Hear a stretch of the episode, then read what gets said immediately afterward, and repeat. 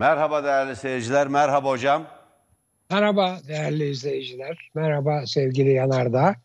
Değerli izleyiciler tabii aslında günün belki de e, yılın en önemli olaylarından biri bu Faralyalı cinayeti. Çünkü e, ne zaman e, siyasal iktidara ilişkin böyle mafyatik bir takım iddialar öne sürülürse e, onun arkasından böyle bir takım cinayetler ortaya çıkıyor. Hani e, 90'lardan sonra 90'ların sonuna doğru olan cinayetler salgınıyla veya işte ard arda gelen e, serisiyle ilişkilendiriliyor filan ama o dönemin bu dönemle e, bir benzerliği var. E, siyasal iktidarın biraz karanlık karanlık ilişkileri söz konusu oluyor. Şimdi o dönemi çok hemen bir hatırlatayım. Özal'ın ölümü üzerine Türkiye'de işler fevkalade karıştı. Çünkü e, Demirel Cumhurbaşkanlığına çıkmak istedi. Çıktı. Onun üzerine partisine geleneksel DYP AP çizgisinden olan biri değil, yepyeni biri geldi Tansu Hanım. E, Tansu Hanım'ın başbakanlığı sırasında böyle bir takım devlet kurumları, devlet ilişkileri sıkıntıya girdi. E, tam bu sırada e, Erdal İnönü CHP'nin başından ayrıldı. E, Murat Karayalçın e, genel başkanlığı devret, devraldı ama onu da o sırada e, Erdal Bey'in e, destek verdiği CHP'nin yeniden açılışında partinin genel başkanlığını ele geçiren Deniz Baykal devraldı CHP'yi ve CHP'nin CHP olarak başına Deniz Baykal geçti ve orada e, ANAP'ın başına da Mesut Bey geçmişti. Yani Deniz Bey, Mesut Bey ve e, Tansu Hanım'ın döneminde ana aktörler olduğu dönemde bir takım sıkıntılar yaşandı. E, çok hızlı çok hızlı hükümet değişiklikleri oldu. E, sonra işte Ecevit e, e, hükümetleri devreye girdi. E, o arada e, Öcalan, Abdullah Öcalan PKK lideri Amerika tarafından Türkiye'ye teslim edildi. Bu arada e, idam cezası kaldırıldı tabii bizim yıllardır kaldırılması için uğraştığımız ceza.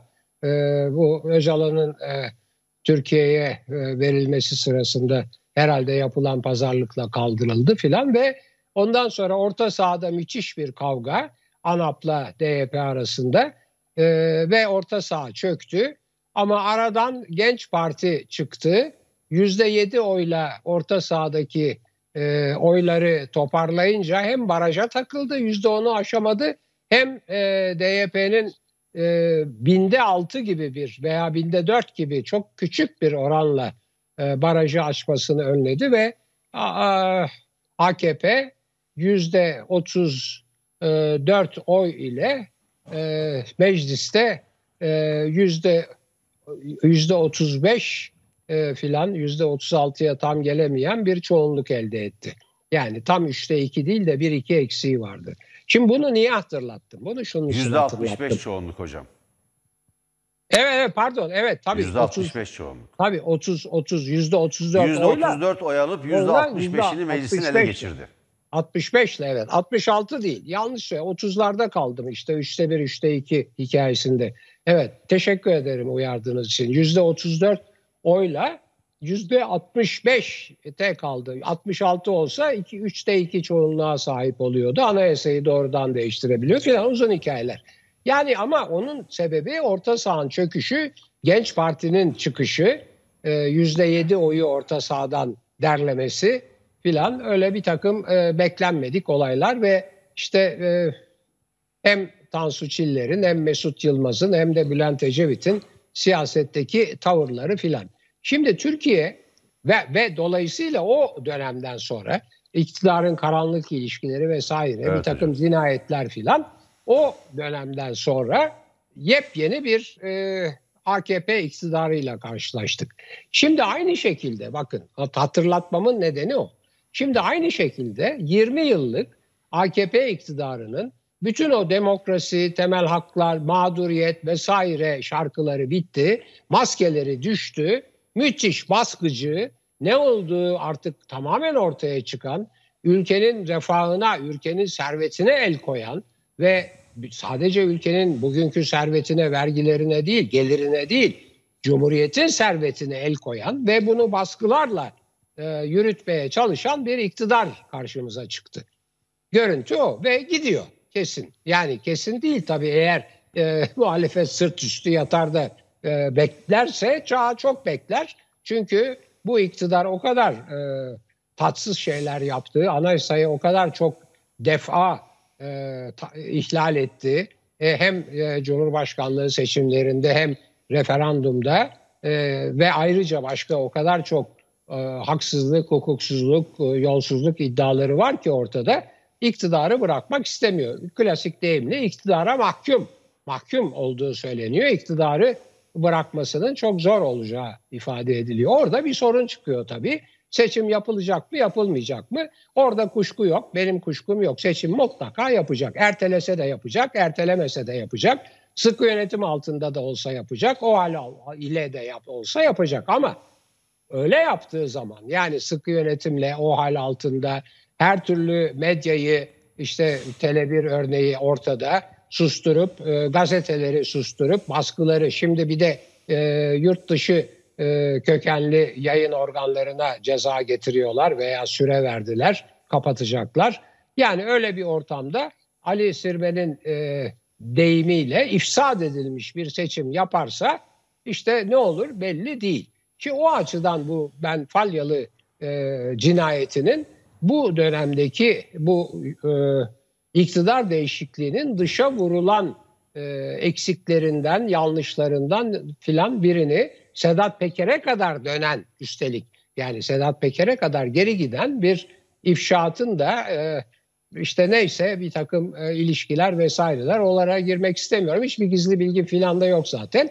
E, öyle bir e, maalesef bir fetret döneminin e, yeniden zaten fetret dönemi olarak adlandırılan bir dönemin sona ermesi sırasındaki dışa vurumlar olarak görüyorum. Onun için de günün belki de yılın en önemli olayı olarak niteledim. Buyurun efendim. Teşekkür ederim hocam. Falyalı cinayetinin birçok sırrı var. Gerçekten başlığımızda belirttiğimiz gibi. Bir kere bugün Uğur abiyle de, Uğur Dündar'la da konuştuk. Uğur Dündar Türkiye'nin yakın tarihinin tanığıdır ve bu tip olayları çok yakından izler. Ee, Sayın Uğur Dündar.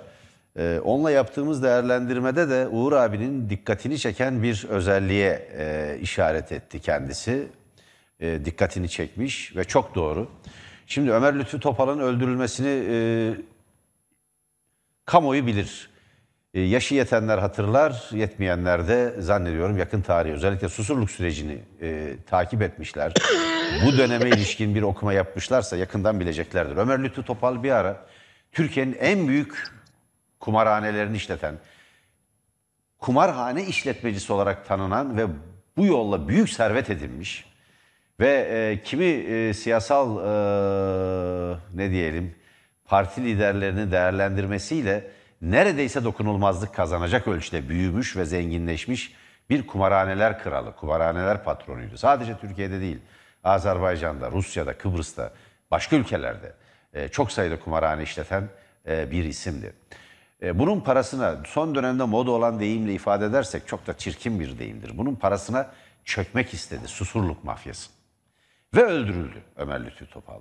Ömer Lütfü Topal yine çapraz ateşe alınarak öldürüldü ve Ömer Lütfü Topal'ın öldürülmesinde özel harekatçı bazı polislerin görev aldığı ki bu dönem işte Ağır, Çiller ve Doğan Güreş cuntası dediğimiz e, junta dönemidir, bir geçiş dönemidir. Kirli Savaş'ın büyüdüğü, Güneydoğu'da kanın gövdeyi götürdüğü, Türkiye'nin her yerinde faili meçhul cinayetlerin işlendiği, yok işte bazı Kürt iş adamlarının kaçırılarak öldürüldüğü tam bir yasa dışı bir mafya devletine dönüşmek üzereyken 28 Şubat bu sürece müdahale ederek Türkiye'nin normalleşmesini sağladı. Bakın 28 Şubat'ın öyle zannedildiği gibi yüzeysel bir değerlendirmesi yok. Efendim din düşmanları müdahale ettiler.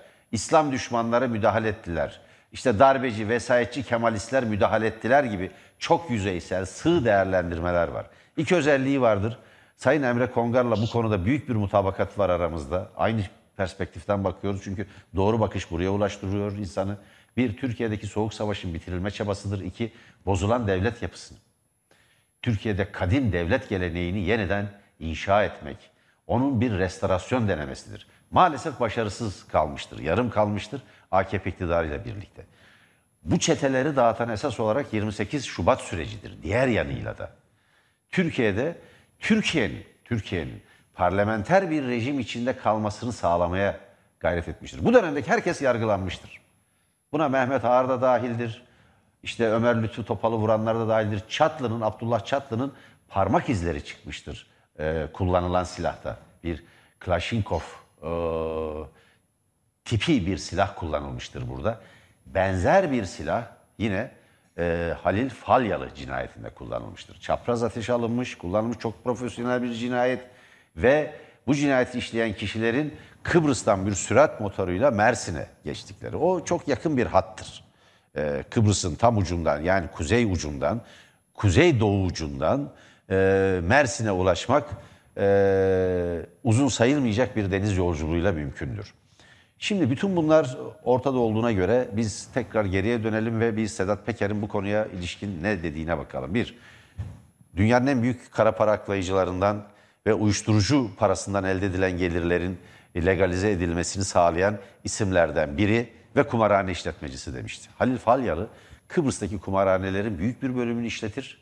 Yasa dışı kumar oynatır, bahis oynatır. Aynı zamanda bahis oynatır çünkü Kıbrıs'ta yani gazino dediğimiz kumarhaneler otellerde, lisanslı otellerde serbesttir. Vergisini verirler, işte e, işletirler, kurallara uygun olarak işler, devlet gözetimi vardır vesaire. Bir dönem Türkiye'de de açık olduğu gibi. Taksim'deki bazı otellerde bile vardı. Hatta çok ciddi reklamlar vermişlerdi o dönemde.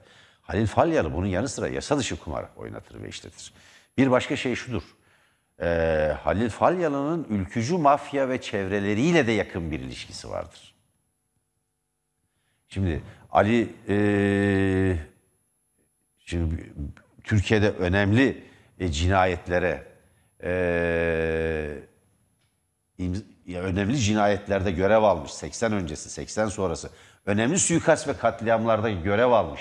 Sorumluluk almış. Doğrudan cinayet işlemiş. Bu konuda hakkında kesinleşmiş mahkeme kararlarının olduğu. Bazen değerli seyirciler doğru kavramı kullanmak gerekiyor. Böyle rütük kılıcı tepemizde her an e, Tele1'i halkın sesini susturmaya çalıştığı için zaman zaman ben doğru kavramları seçmek için e, ufak esler aralar veriyorum sebebi bu. E, isimlerin sık sık gittiği, ziyaret ettiği bir yerdir. Bakın, Adalı, Adalı cinayeti. Kıbrıs'ta işlenen gazeteci cinayetlerinde de Halil Falyalı'nın adı geçiyor ve Türkiye'den gelen suikastçiler ve burada Korkut Eker'in adı geçti yine. E, Sedat Peker'in e, ifşaatlarında, Sedat Peker'in kardeşi e, bu konuda görev almış, gitmiş suikast düzenlemek için. Sonra vazgeçmişler, dönmüşler Korkut Eken'le açık ifadeler var. Kıbrıs Türkiye'nin bir parça, Türkiye'nin bir parça kirli işlerinin döndüğü bir arka bahçe haline getirilmiş. Bakın Kıbrıs demokratik bir anayasaya sahiptir. Laik bir ülkedir. Parlamenter bir rejime sahiptir. Kıbrıs anayasasını yapanlardan biri e, ki e, çok önemli. Türkiye'deki demokratikleşme mücadelesinin öncülerindir, öncülerindendir. Mümtaz Soysal.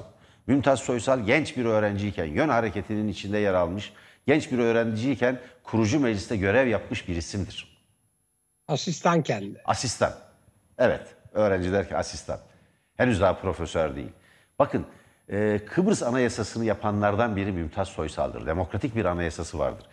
Kıbrıs'ta, Kıbrıslı Türklerin rahatsızlığının nedeni oranın bir e, bir mafya e, ortamına, bir e, kumarhane mekanına dönüştürülmesine yönelik itirazdır. İtirazdır. Kutlu Adalı'nın öldürül Kutlu Adalı Kıbrıs'ın Uğur Mumcusu diye bilinen soruşturmacı gazeteciliğin öncülerinden biridir. Orada öldürülmüştür. Ve Sedat Peker'in ifşaatlarında bu cinayetin bütün ayrıntıları ortaya çıkmış, bu cinayet aydınlanmıştır. Bu cinayet aydınlanmıştır. Henüz hesabı sorulmamıştır ama aydınlanmıştır. O bakımdan Sedat Peker'in ifşaatları ya da itiraflarında bugüne kadar yanlışlanan hiçbir şey olmadı. Bakın Sedat Peker'in itiraflarının adı geçen iki kişi de öldürüldü. Birisi eee, Osmanlı Ocakları'nın Almanya Başkanı, Ay soyadlı Almanya Başkanı. Taner. Taner. Taner Ay, Taner Ay. Kendisinin bakanlarla fotoğrafı var. Bu bakanlar arasında İçişleri Bakanı var, Milli Savunma Bakanları Bakanı var. AKP yöneticileri var.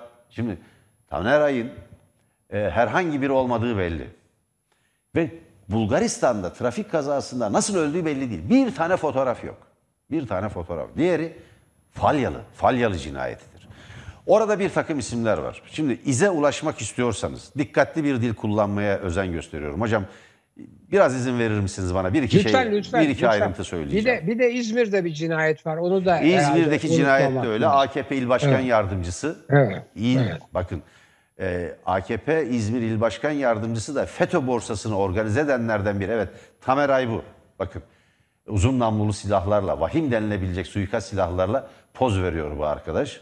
Almanya'da bu yasa dışı ilan etti. Terör örgütü sayıldı Osmanlı Ocakları. Osmanlı Ocakları yeni Osmanlılar diye biliniyor. Terör örgütü sayılarak yasa dışı ilan edildi ve haklarında soruşturmalar yapıldı. Birçoğunun hakkında tutuklama kararı çıktı. Ee, bu Tameray Bulgaristan'da öldü. Halil Falyalı ise elinde çok sayıda belge bulunduruyor, kaset bulunduruyor. Çok çirkin bir e, iş yaptığı açık. Yani e, yeraltı dünyasının e, önemli isimleri de bu işin geleneğini, raconunu bilen, e, bu işin belli bir ahlaka, o dünyaya ait bir ahlaka sahip olanlar e, bu tip insanlara güvenmezler. Bunlar şantajcıdır. Elinde çok sayıda kişi hakkında kaset varmış. Bu kasetler nedir? Onun otellerinde kalan insanların, önemli insanların yatak odasını çekmiş. Yani, yani, yani bir anlamda seks kasetleri ve şantaj kasetleri olduğu belirtiliyor.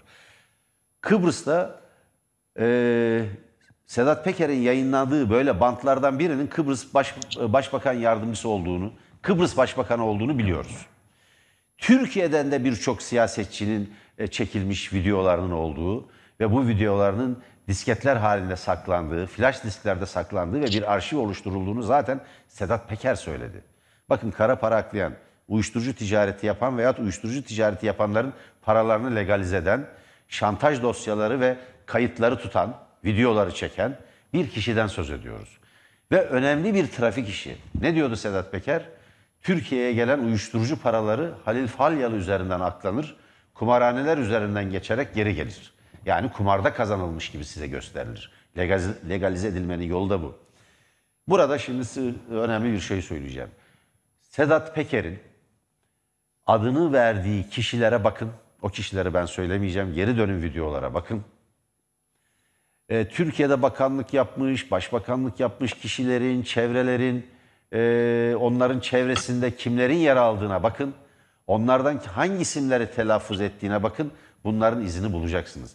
Sedat Peker'in niye tasfiye edildiğini düşünün. Sedat Peker'in yerine kimlerin ikame edildiğine bakın.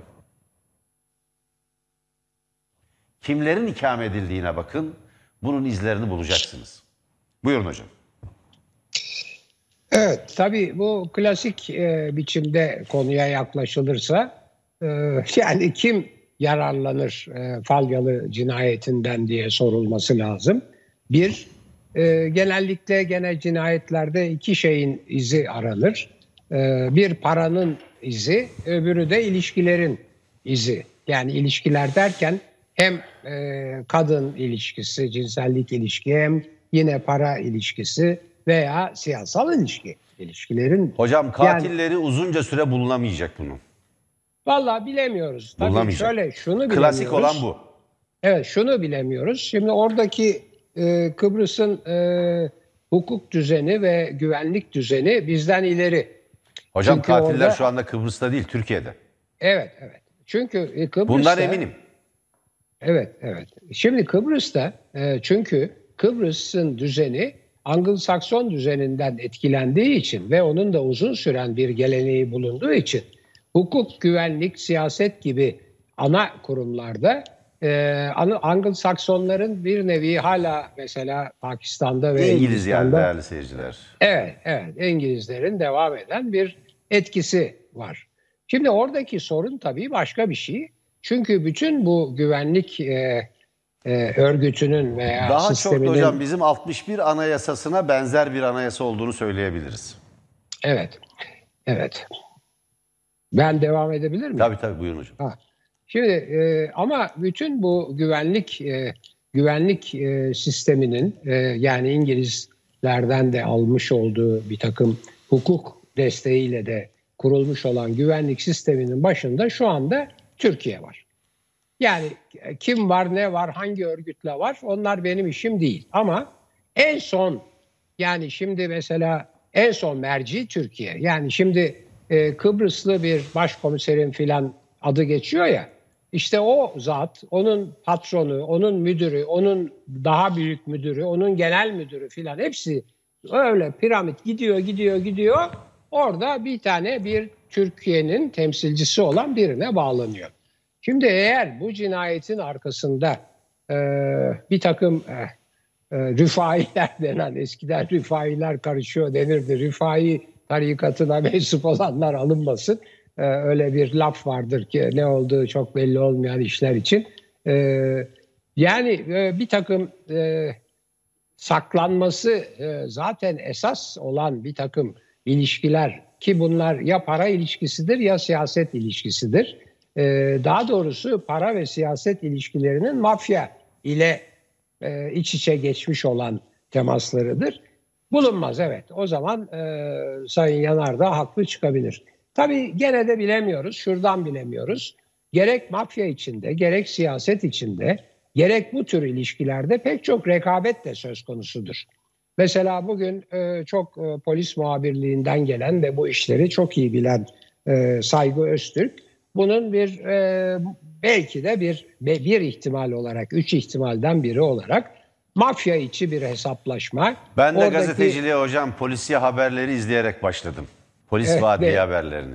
Belli oluyor, belli oluyor. Sağ olun. Ee, bir bir olasılığında mafya içindeki hesaplaşma işte o hem kumarhane hem e, uyuşturucu e, ticaretlerinin içindeki hesaplaşma, e, yerine geçme e, filan gibi şeyler olabileceğini söyledi. Böyle de bir öyle bir öyle bir durum varsa ben eminim ki bulunur.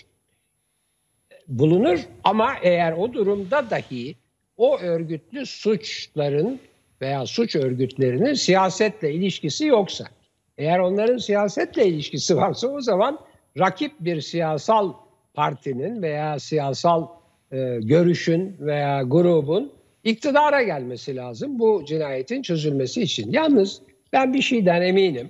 Yani ne kadar e, yakında mı bulunur, uzakta mı bulunur onlardan emin değilim. Bilemiyorum. Merdan Bey de haklı olabilir. Başka şey, şeyler de çıkabilir. Ama er veya geç muhakkak zaman içinde nasıl Susurluk'taki olaylarla bir cinayetler zinciri ortaya çıktıysa ve mesela dönemin e, Emniyet Genel Müdürü, işte e, Adalet Bakanı, İçişleri Bakanı e, Mehmet Ağar e, hapse girdiyse mahkeme kararıyla bu olayın da çözülmesinden sonra böyle bilgilere ulaşıldığı takdirde suçların cezalandırılacağına benim hiç kuşkum yok. Çünkü bir de şöyle bir şey var. Bu Ağar'ın yargılanması sırasında ilk adını söyleyeyim, soyadını söylemeyeyim. E, bir tetikçilerden biri A diyelim, hadi adını da söylemeyeyim de adı A ile başlayan bir e, bayağı tetikçi olan biri getirin kafasına bir kurşun ben bir de onun da kafasına bir tane sıkayım filan diye yaptıklarını itiraf etti filan. Şimdi bu bu işler böyledir. Girince böyle olur. Şimdi onu söyledikten sonra Türkiye'nin başında çok önemli bir başka sorun daha var. Onu ona işaret edip e, e, bu konudaki e, kendi e, kullandığım zamanı devredeceğim. Daha doğrusu iki, iki, iki simge var. Bunlardan bir tanesi Diyanet İşleri Başkanı olan zatın e, askeri birliği tef- e, askeri birliği ziyaret etmesi diyelim. Ben hala yakıştıramıyorum teftişi. İkincisi de Nebati Ben Falyalı cinayetine devam edeceğim hocam. Önemli bir Tabii, şey var tabii, ekleyeceğim tabii. çünkü. Gayet tabii. Gayet tabii. Çok De önemli bunlar- bir iki ayrıntı daha var Tabii, değerli seyirciler bu- o konuda bunlar- söyleyeceklerim. Tabii. Bu- Bunlar dikkatten kaçmasını istiyorum. Öbürüsü de Nebati Bey'in Maliye Bakanı, Hazine ve Maliye Bakanı Nebati Bey'in Londra'da tefeciler denen tırnak içinde veya banka çevreleri denen veya kreditörler denen e, kişilerle temas edip para arıyor olması. E, Merdan Bey açıklamalarını bitirdikten sonra bunlara da ayrıca değineceğim. Buyurun efendim. Teşekkür ederim hocam. Şimdi e, Falyalı cinayetinde değerli seyirciler, şimdi Zindaşti'nin e, Orhan Ungan ve çevresiyle yine yeraltı dünyasının diğer bir ismidir. Zindaşti de İranlı bir e, büyük uyuşturucu baronudur. Onunla çatışmasında Türkiye'de bir ara bu çetelerden birine korumalık yapan başka bir aile var. Bu ailenin adı da geçiyor. Yani bir yine yeraltı dünyasından bir aile. Buraya bakılmalıdır. E, diğer taraftan Türkiye'deki siyasi irade arkasında olmadığı sürece e, Halil Falyalı cinayeti uzunca süre bu bilinmezliğiyle kalacaktır. Bizde bilgiler var, ulaştığımız bilgiler var, bize gelen bilgiler var. Tele1 bu konuda çok iyi bir habercilik yaptı. Yani e, Halil Falyalı'nın öldürüldüğü aracın ilk görüntülerini biz yayınladık. Kaç mermi sıkıldığı ortada. Otomatik silahlar kullanılmış ve bir daha söylüyorum.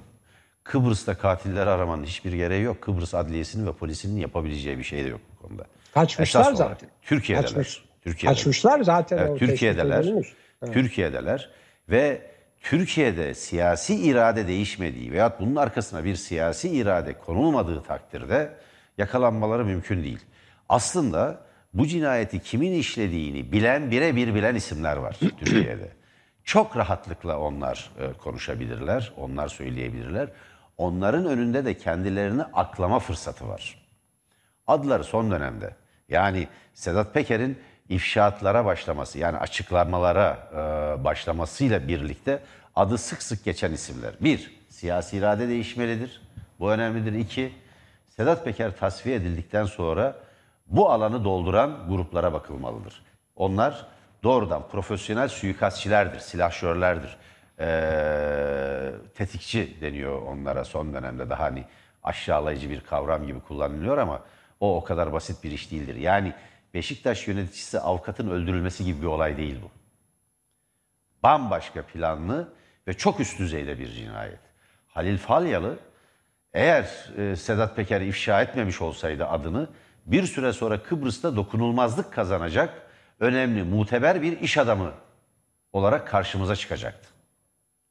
Otel işletmecisi, turizmci bir iş adamı olarak karşımıza çıkacaktı. Tıpkı Ömer Lütfü Topal gibi bunu unutmamak lazım. Buyurun hocam.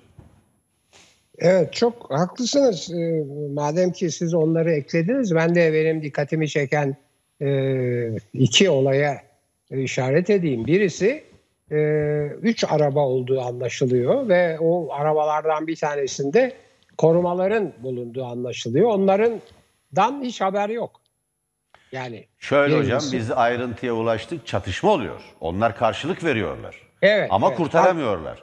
Falyalı da Sivil- kar- Tabii. Falyalı'nın da karşılık verdiği Evet. söyleniyor. Evet. Karşılık veriliyor. Silahlar çekiliyor, karşılık veriliyor. Fakat tuzak çok profesyonelce kurulmuş. Yani Evet. orada mermilerden kurtulmak mümkün değil. Çapraz ateş alınmış ve bu işi yapmakta usta bir ekip var. Tıpkı Ömer Evet. Lütfü Topal'ın öldürülmesi gibi. Ömer Lütfü Topal'ın öldürülmesinde rolü olan isimlere bakın. Falyalı cinayetine ulaşırsınız. Olay bu kadar basit. Ve hocam doğru, çok haklısınız. Üç araba var, korumalar var. Çok önemli bir ayrıntı bu sizin de e, işaret ettiğiniz. Türkiye'ye kaçtılar. Buyurun hocam, benim bu konuda söyleyeceklerim bu kadar. Evet. Şimdi e, ikinci dikkatimi çeken bir nokta daha var. E, o da bunun çok planlı bir olay olduğu. Yani bir defa istihbarata dayalı. Yani nereden çıktığı, ne zaman çıktığı, nereye gideceği belli. Yani bunlar böyle hani gidelim de şu herifi vuralım diye zamanında benim uzun uzun anlattığım o e, sağ ve solda işlenen 1980'e götürmek için Türkiye'yi e, bireysel cinayetler gibi değil ki onların bile arkasında önce gözlem var, önce istihbarat var e, falan. Ama bu daha e, şeyli, biraz daha böyle Abdi İpekçi cinayeti filan aradadır o. Şimdi dolayısıyla o istihbarat nereden elde ediliyor? O istihbaratı elde edecek olanlar kimler? Yani bunlar e, değerli izleyiciler. E, bu e, ben e, Yanardağ'ın söylediği yargıya tamamen katılıyorum. Siyasal iktidar eğer isterse bunu bulur. Bakın siyasal iktidarlar çok çok güçlü çok güçlü yönetimlerdir. Çünkü siyasal iktidar dediğimiz şey iktidarında bulunduğu devletin bütün iç ve dış olanaklarını ve prestijini kullanır. Nitekim kullanılıyor ve kötüye kullanılıyor. Tabii hocam Yani yapılacak iş o kadar belli ki Tabii. emniyette özel bir ekip kurun.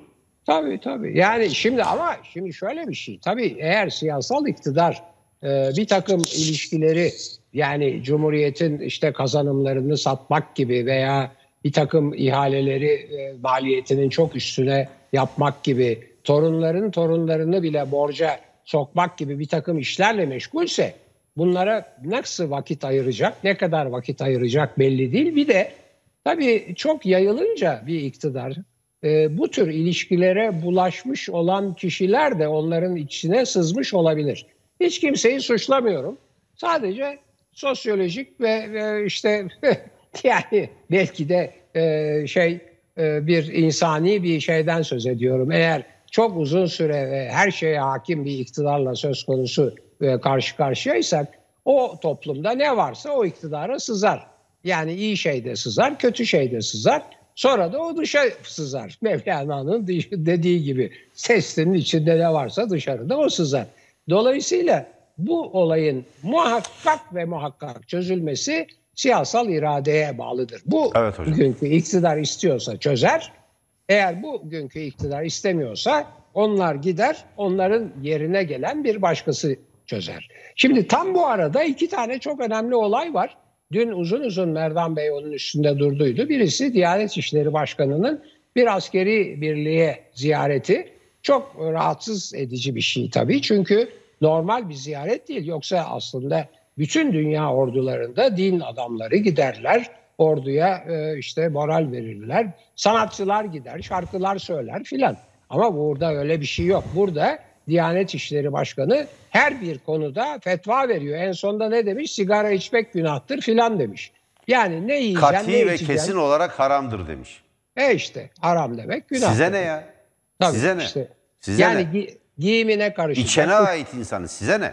Evet. Giyimine karışacak, kuşamına karışacak, Ee? yediğine karışacak, içtiğine karışacak. Bir ara e, şimdiki Cumhurbaşkanı e, başbakanken galiba çocuk sayısına karışıyordu. Üç çocuk yapın dedi. Sonra yetmedi beş çocuk yapın dedi. Sonra bir ara e, kızdı bir şey herhalde. Sezeryana karşı çıktı. Doğru dürüst sezeryan yapılamadı. Doktorlar benim arkadaşlarım var biliyorum. Şikayet ettiler ya o hoca dediler yani hastamız ölüyor. Yani sezeryan yapamazsak filan. Şimdi bu olayın bir tarafı bunu unutmamak lazım. Bu çok büyük bir tehlike. Son günlerde bu laiklik meselesi fevkalade önemli. İkincisi de tabii Nebati Bey'in yani Hazine ve Maliye Bakanı olan zatın e, Londra'daki temasları çok enteresan temaslar. Dikkat ettiniz mi bilmiyorum. İki tane özelliği var onun. Evet, önemli. Birisi yalnız, birisi yalnız.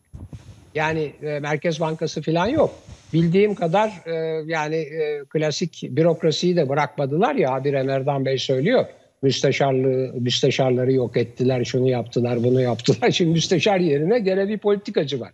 Bakan yardımcısı diye. O da güya partiyle ilişkileri düzenliyor filan. Zaten görevi de o. Yani e, Sayın Nebati, Nebati Bey tek başına bu ilişkileri götürüyor. Birinci dikkatimi çeken husus o. İkinci dikkatimi çeken husus e, yaptığı temaslar e, kimlerle çok bir, bir böyle 100 kişilik bir gruptan söz ediliyor. İş adamları deniyor. Efendim e, bankacılar deniyor. Aslında benim orada bir sürü çok yakın arkadaşım var ama sevmediğim için bu tür ilişkileri onları arayıp da ne oluyor diye sormadım. Bilhassa sormadım. Çünkü onlar bana bilgi veriyor, ben onları kullanıyorum zannederim. Yanlış bilgi verirler, açıkta kalırım. Bu para işleri öyle bir iştir. Ama yani çok saygın dostlarım da var. Yani sonunda öğreniriz Nebati Bey'in orada ne yaptığını istersem şahsen de öğrenebilirim ama gerek yok. Açık açık bilgiye bakıyoruz. Bu da çok önemli çünkü iflas etmiş bir ekonomiye yeni finansman arıyor bu bu iktidar. Ha yarın bir de şimdi Amerika'da yeni enflasyon oranı açıklanacak. O da 7'nin üstünde bir şey. Hadi buyurun bakalım. Eğer yüksekse orada faiz arttırılacak. Yani doların faizi arttıracak. Siz burada nasıl tutacaksınız filan. Bir de bu var. Tabii e, sen soyup soğana çevirince toplum en son enflasyonla da bir de cebindeki paranın yarısının yarısına el konunca tamamen tamamen el konunca işte böyle oluyor işler. Onu da unutmayalım derim. Buyurun efendim. Peki hocam. Şimdi arkadaşlar da yazdı. Ee, ben e, Falyalı cinayetini izlemeye devam edeceğim değerli seyirciler. Çok sayıda bilgi ulaşıyor. Bizim kaynaklarımız var. Ee, Tele1 güvenilir bir e, medya kuruluşu. Ee, Tele1'in mottosu gerçek. Arkadaşlarımız gerçeği kullanacaklar. Zannediyorum 18 dakikayla gerçeği dönüşümlü olarak kullanıyoruz. Ee, dolayısıyla gerçeğin izinde olacak Tele1 her zaman. Bu cinayetin ben e, Türkiye'de siyasal bir depreme yol açabilecek derinliğinin olduğunu düşünüyorum. Altını çiziyorum. Türkiye'de siyasal bir depreme yol açabilecek bir derinliği var değerli seyirciler. Ee, bunun altını çizeyim ve burada bırakayım.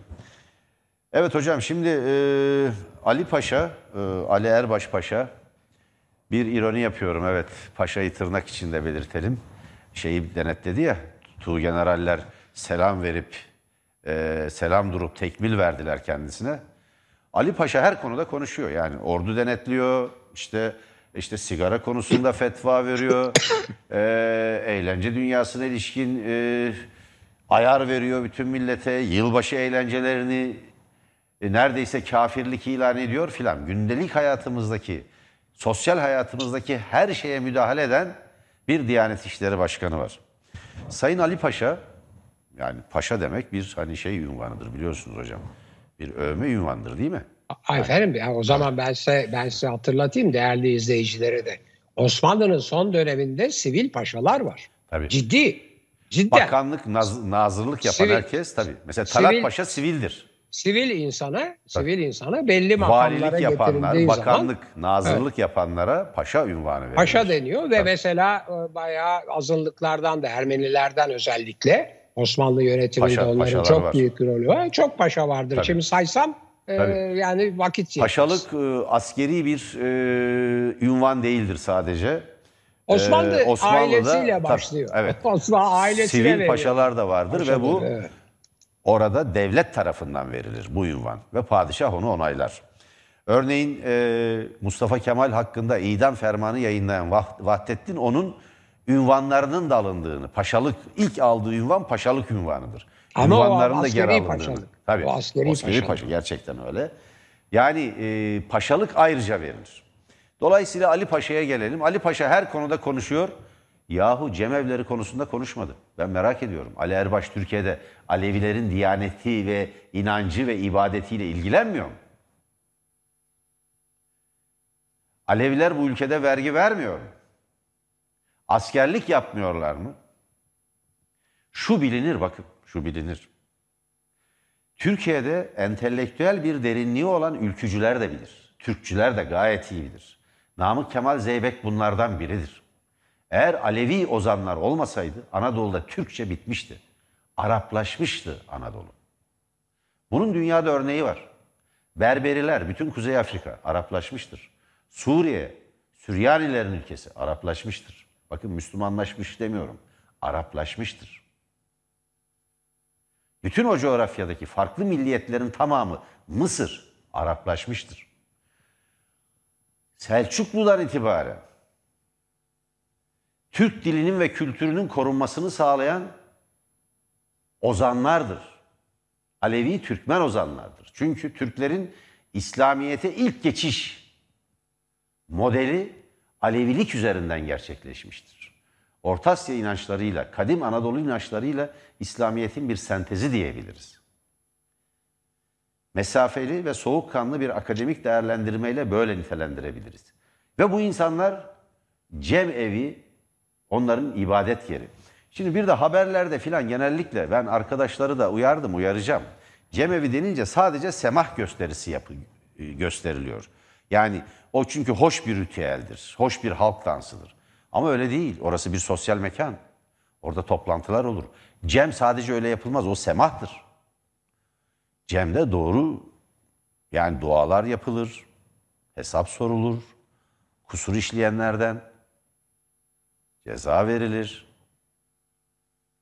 Şimdi uzatmayacağım. O ritüeli biz e, Muharrem Sohbetleri programımızda katılan uzmanlar, e, Alevi önderler anlatmıştı.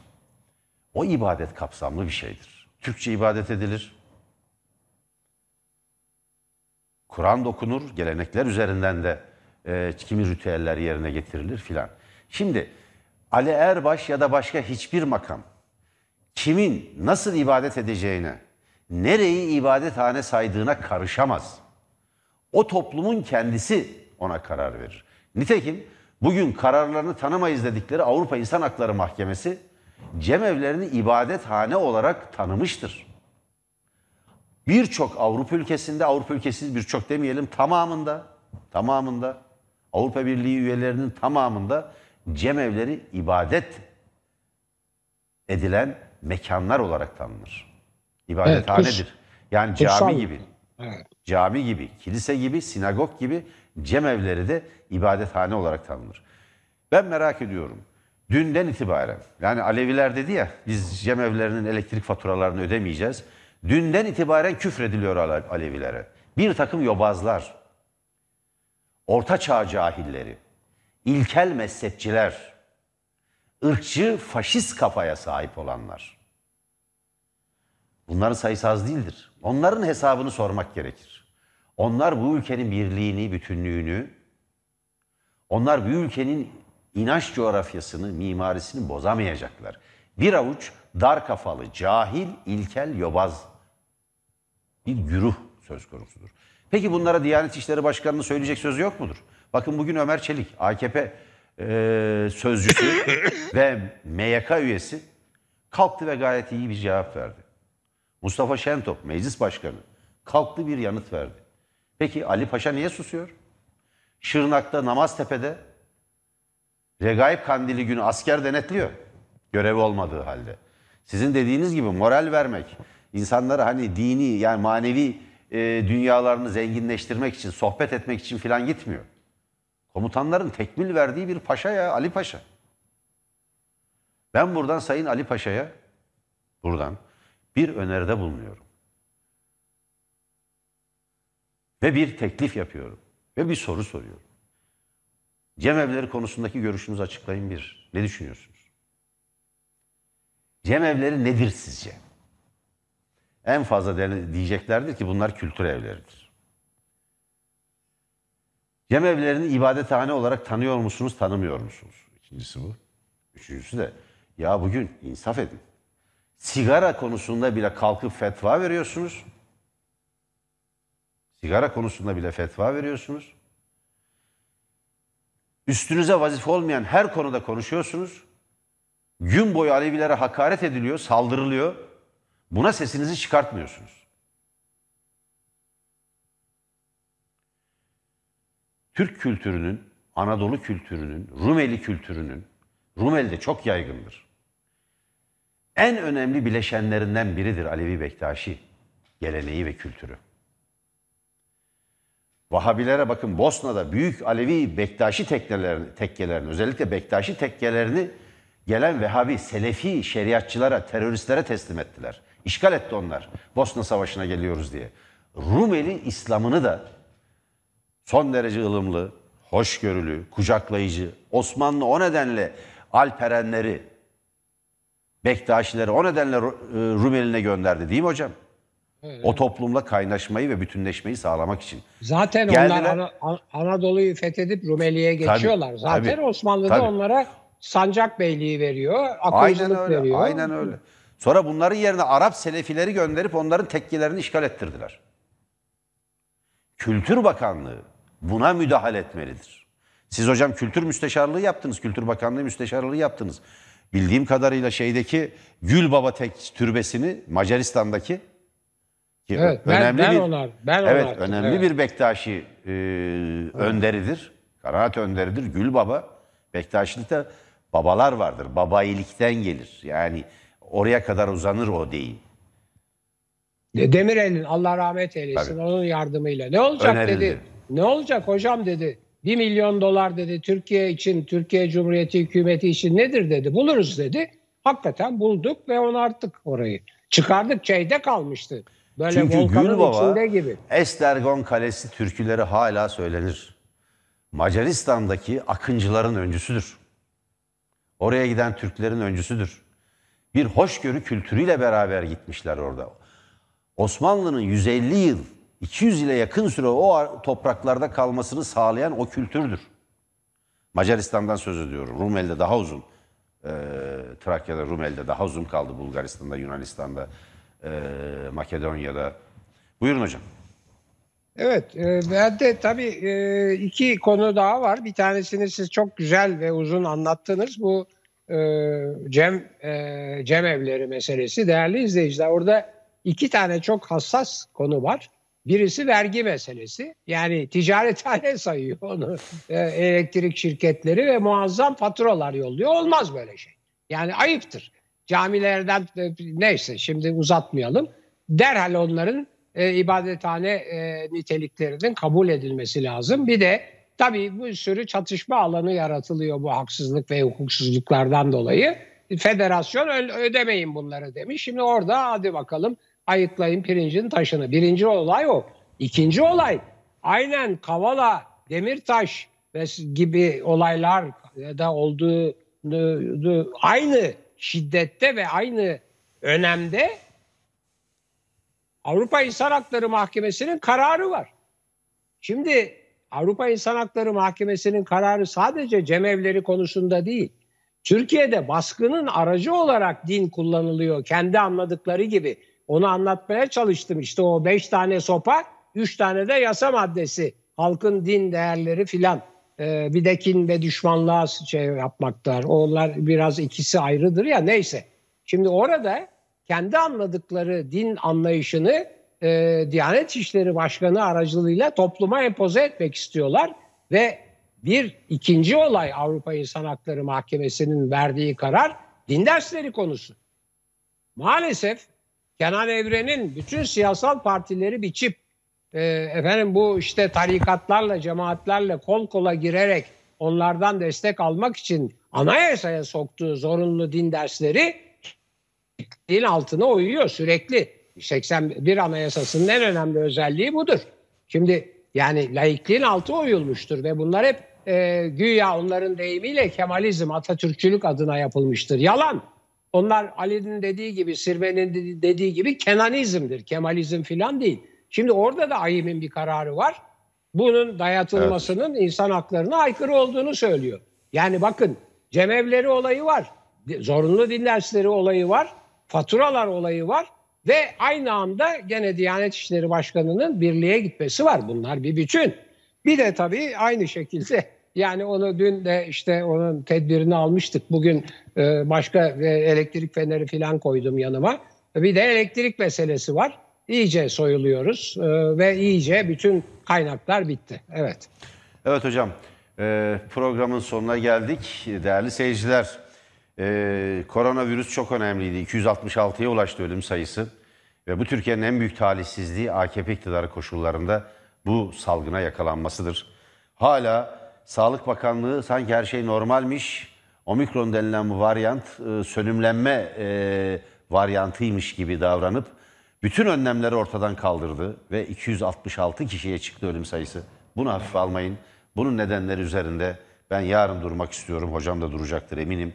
Çünkü ne aşıya ulaşabiliyorsunuz doğru düzgün ne PCR testi yaptırabiliyorsunuz.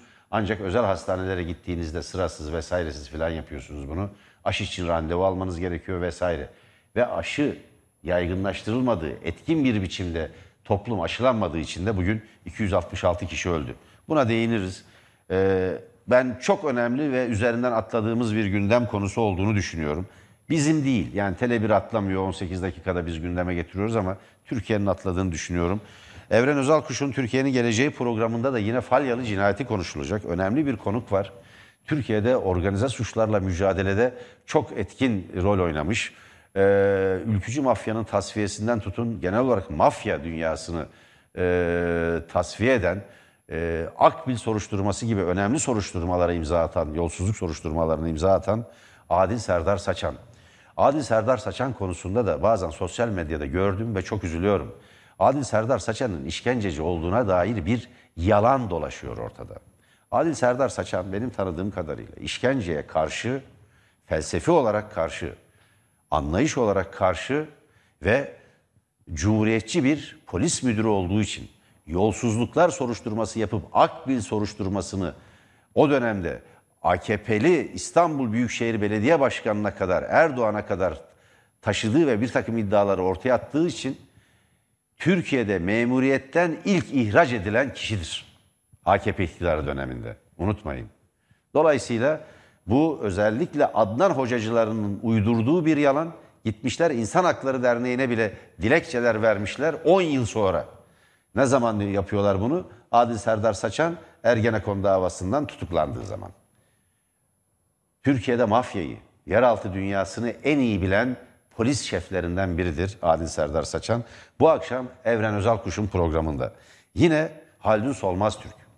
Benim tanıdığım entelektüel askerlerden biri. En önemli entelektüel askerlerden biri. E, Çok sayıda böyle entelektüel asker var. Emekli general Haldun Solmaz Türk. Türkiye'de bozulan devlet yapısını anlatacak ve belki e, daha geniş bir perspektiften Türkiye'nin bölgedeki konumunu da anlatacak. Cem Toker her zaman olduğu gibi Türkiye'nin Geleceği programının e, yorumcularından biri. Kıbrıs'ı çok iyi bilen bir iş adamı. Liberal Demokrat Parti eski başkanı ve Kıbrıs'ı çok iyi bilen bir iş adamı. Bu konuda da söyleyeceklerinin olduğunu düşünüyorum. Ve iktisadi konuları değerlendirecek Profesör Doktor Murat Somer ve Karar Gazetesi'nin yazarı Mehmet Ocak'tan olanı biteni değerlendirecekler. Tele 1'den ayrılmayın. Türkiye'nin geleceği programını kaçırmayın. Hoşçakalın değerli seyirciler. Ve sağlığınızı koruyun. Haysiyetinize, şerefinize, namusunuza sahip çıkın. Paranızı da korumaya çalışın. Görüşmek üzere.